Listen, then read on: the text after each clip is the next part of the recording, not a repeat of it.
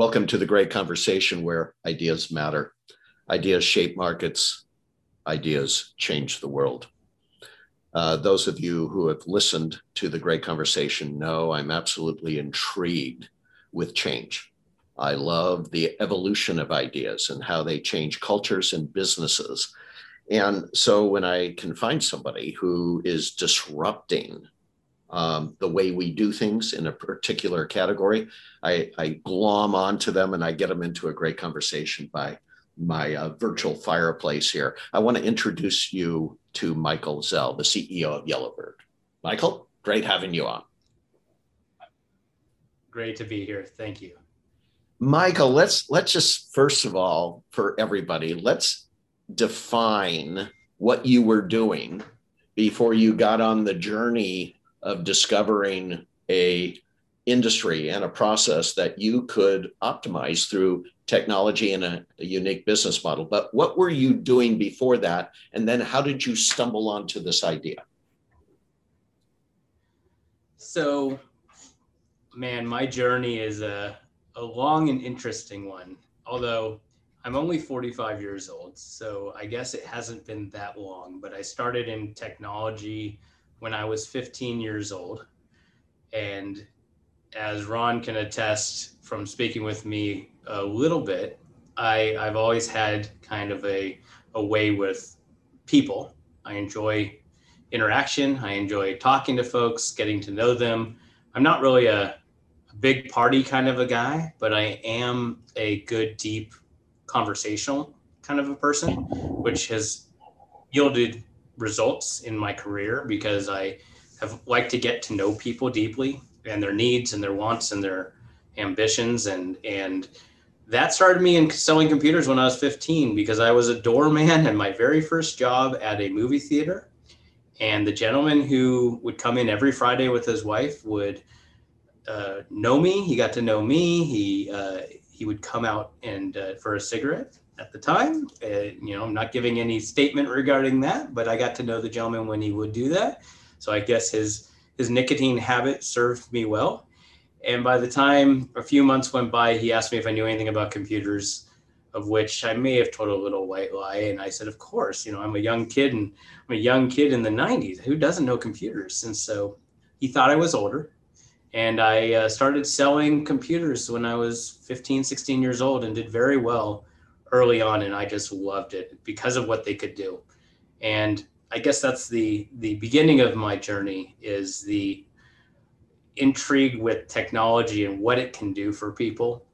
It's not the technology itself. Some people just love megabits and megabytes and processor speeds and how you know socket layers work and all these interesting things and i speak the language, I know it, but that doesn't turn me on. What turns me on is when somebody says, "Guy, I accomplished what I was trying to do so much better," and thank you for helping me do that. Whatever the better happens to be.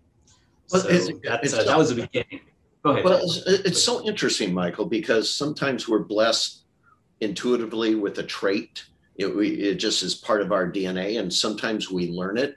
But I just got off the phone with a senior executive, and more and more senior executives are hiring people that have two things emotional IQ and, of course, IQ. Two different things. One is a yes. skill, one's a skill set, yeah.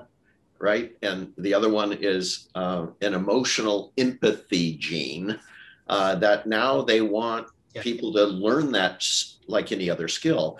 And what you just drove for me is that you have this skill of deeply listening which probably led to this next step of seeing in the industry and hearing in the industry something that maybe could be optimized. You know, it's funny because I would say that I don't really have that unique of a path for most technology younger, again, not that young any longer, but which, by the way, there was a moment in my life when that stopped being something that was a badge of honor for me. And it was a very sad day when I realized I was no longer the young hotshot that was, you know, a tech young guy. And now I'm just uh, another 40 something year old guy who's been in tech a long time. That being said, I, my path isn't really that unique. What it is, is I was doing the same job as everybody else is doing, but I always have listened really well and tried to use the technology differently. So I'll give you an example. I eventually got into the into the fiber world after the after the computer world, and so it was during the early days of the internet when the internet was just a fad, as people would say to me, which I now laugh. I wish I had their phone numbers, and the discussions that we would have is, well, what are you gonna what, what are we gonna use it for? What are we gonna do with it? Why do I need a fifteen or eighteen hundred dollar a month uh, connection in my office for sending emails? And what can you do with that kind of thing? And I ended up making a career for myself by listening really intently, not only externally but internally. And and the reason I bring this up based on what you said is I became a top producer based upon doing exactly the opposite of every other salesman in the company. And what I was doing is I talked to the network people and I realized that our network was slammed during the day with businesses. And yet people overseas had exactly the, the counter clock of ours. So if we could sell internet connections overseas to people that were trying to get to the US internet, we could do very well because we could optimize the network. So you have to know a little bit about the technology, you have to know a little bit about how it works, but mostly you have to look at okay, they were trying to figure out how to optimize the network because it was just like every other uh, technology out there. There's uptime and downtime, and how do you fill those gaps? And that's part of what I'm solving today with Yellowbird is I'm trying to reduce the downtime of your professionals that you have in-house so that we can optimize their performance for them to manage external resources on demand. I get so it. So it is. It's always it's always that same thought process. But eh, I was just going to say, so let's nail that down a little bit. That root level process you went through, you were you run into this all the time in business. We think the thing is something that needs to be fixed and we find that that could be one option. Or we could look at the underlying how people perform roles in a process using tools, the overall methodology, or what we later find when we use that methodology to create a business, a business model. So what you did is change the business model, not the network. In right. that in that story, exactly. that that's that's incredible. Yes, so tell me how that happens. Yes. So, so go ahead. Yeah. So so and interestingly enough, and I could spend this whole time on the journey discussion alone, but I got into satellite communications from fiber. Similar model where you got uptime and downtime of, of when people are using your and you make all of these tech companies make money off of optimization. You have a finite resource of whatever it is, and how do you optimize it? It's called aggregation in the telecom world. It's called usage optimization in the hosting world. Uh, it's got simultaneous users in the website management world. But at the end of the day, it's all optimization of getting the most out of the tech or the most out of the resource, as I call it, before you have to upgrade. And so in the people world, which is the world I live in now, is I'm using tech to optimize human intelligence. And the intelligence that we focus on, the business model that we're disrupting, is there was only two ways of doing environmental health, safety, and risk. One way was throw bodies at it internally, hire people everywhere. And there are organizations that can do that. And these are usually very high consequence organizations, people in nuclear power plants. They have bodies that are sitting there on call all the time, ready to go. But then you deal with these organizations, no matter how large. You could be dealing in a in a Boeing or a Raytheon, or you could be dealing in a you know five office mid-level company, and they'll have gaps in their knowledge, in their capabilities, in their resources. And what we're doing is an on-demand platform on Go Yellowbird that allows for you to source that skill set when you need it. And everybody has a backlog when it comes to OSHA and compliance and risk. We all have it. Nobody's optimized, it never changes.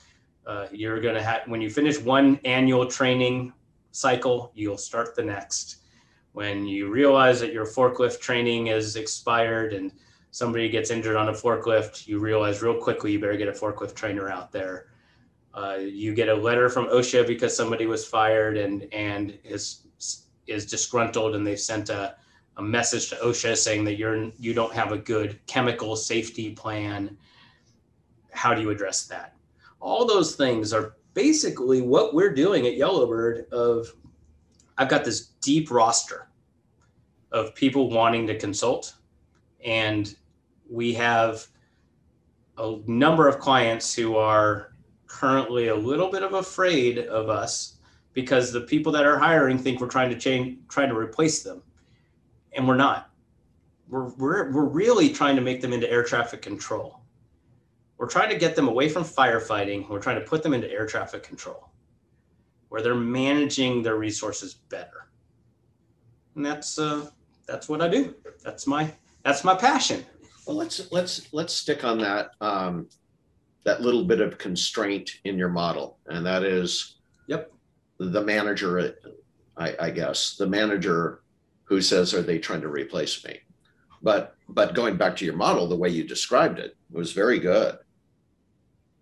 Most of these managers, unfortunately, are in a single shingle situation where they have to do everything it, it, even in a large company, there's these short staffs, under budgeted staffs, and it, and it only becomes it only becomes a problem when the consequences raise their bloody head, right?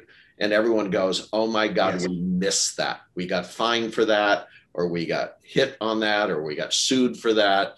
You know, the the the old no no wine before it's time you know no budget before an incident right? And and so they're managing those kind of programs today. So what you have to convince them is they now have a cheap easy way if you will a much more uh, efficient way to augment their program which could make them look like good business people inside their company absolutely and search, the challenge with our model from a budgetary perspective is consulting budgets are more difficult to get than headcount budgets, particularly when your consulting budget is not tied to an individual. And it's a very interesting, and this is something that we're still contending with. We're still trying to understand it because you you say I need three people. Well, how much those people cost? Well, they're eighty-five thousand dollars a year on average. Great. What are their expertise? It's a very it's put them in a box kind of a deal. Where do they need to be physically? That's when the challenge comes in. Well, what do the skill sets need to be? Well, they need to be generalists because there's so many things that are necessary. And the and I'm still contending with this with this challenge because what we're trying to oh excuse me i'm so sorry i know better than that than to have my phone on during an interview so one of the things that we're contending with is trying to explain the difference between surge budget, surge demand, and no budget and no demand. Because what ends up happening in the world that we live in is you come to the realization, and I'll give you an example of stormwater runoff. Stormwater runoff is one of these things that nobody ever thinks about. It's an environmental issue and nobody thinks about it until you have a major storm come through. I'm in Phoenix, and so we'll have the monsoons come through here, and they will dump water on this place, and it's not designed for the amount of water we get. And all these factories will all of a sudden realize that they're getting all their stuff rolling out in the streets, and fines come out the wazoo, and people get scared. And yet, they don't think about it for the other nine months, and they don't have a stormwater expert that's there on staff. And so they're if they get the letter or they hear about the, the letter or something to that effect, all of a sudden it becomes a high priority. And so what we're trying to do is is let people know that when these things are starting to come down cyclically, come to us, talk to us about it. And talk to us being virtually, of course. I mean, you can talk to us physically. We have people, but uh, the site's really, really good. You got to go Yellowbird, and it's really strong. That's awesome. So That's interesting. So your challenge, your challenge then is uh, making sure those industries, and it'll be, you know, I'd, I'd love to hear what uh, vertical industries you're actually looking at as your high priority mm-hmm. for Yellowbird in in its. How long has Yellowbird been in existence now, Michael? Where it's actually been serving the community? We launched in January of 2020. We timed it just right before a global pandemic. okay, and, and what industries has been your focus in the early stages of the company? Well, if any entrepreneur tells you anything different than what I'm about to say, they are absolutely lying to you. We would take absolutely anything that people would be willing to hire us for in the early days. Well, However, and that went from univer- we went from university uh, COVID 19 return to school plans because industrial hygiene and, and COVID 19 is an EH&S service. We were doing laboratories for, for biomed, we did construction sites, we even did mining. So, but what we are doing now, to answer your question, because we've grown beyond that, uh, uh, eat any crumb that falls on the ground, no matter how small it is now we are very focused on three verticals. Uh, two being the end customer vertical, which is construction and manufacturing. In construction and manufacturing, you deal with a lot of unique requirements, and each all manufacturing could be broken down into hundreds and hundreds of sub capabilities. Whether you're doing, uh, you know, aluminum plating and things in heavy chemicals and welding and things to that effect, to assembly of of clean room items are technically still a manufacturer. That so that gives us a pretty broad reach. And then we deal in construction because construction subcontractors and contractors, when they're bidding something, they don't always know if they have the resources until they win. And when they win, they then have to realize that they may or may not have those resources localized with the knowledge. So I'm a Phoenix based group. I work on a bid for a Chicago based uh, oil refinery construction for 36 months. I need somebody who understands Chicago, who understands heavy industrial construction, and in this case, I need somebody who understands labor unions. So you go on to Yellowbird, you find that person, we set up an interview. Because in this case, it's the only case that, in that scenario, it's the only time that we are actually similar to a staffing agency, but we don't charge like one. And we don't require that you sign any contract, which is kind of fun for us. Um, the third and the most important is the insurance industry. Workman's comp carriers do somewhere larger workman's comp carriers, but even smaller ones will do in the several hundred to several thousand in person assessments a month. And what they're looking for is their risk mods. They're looking for people to do an assessment of how risky they are as a uh, for underwriting so they can price their policy. And the challenge is, is that one of two things happen. One, if it's a big policy, they send out a personal uh, assessor from the insurance company, get on an airplane, they go out, they do what they need to do. It's a very multi, multi thousand dollar adventure just to get the document filled out correctly. They do self assessments where they have the customer fill out the report. Uh, ironically, most of those are very, very good reports. I don't know why that always happens. And the third way is they find an independent consultant themselves through a Rolodex. And a lot of that is just Google and trying to find somebody that will go out there and do it. And you haven't background checked them, you haven't vetted them, you don't know if their certifications are real. All the things that Yellowbird does to make sure our people are top quality. When you go into Google and you just search, you know, uh, risk assessment consulting, you don't know who you're going to get necessarily. And I'm not saying that they're bad, you just don't know. So that's one of the things, those are one of the three options that we're solving for. Yeah, you know, when I first ran across Yellowbird, uh, and you heard me say this when we briefly introduced each other, but I, I, wanted to call you at first a temp agency, and then I wanted to call you the Uber of temp agencies and uh, and, and, and there was yep. and, and there was probably a little bit of truth in each of those. But but the fact is, what you've done with back to that network analogy again, you didn't focus on the thing, you focused on the business model.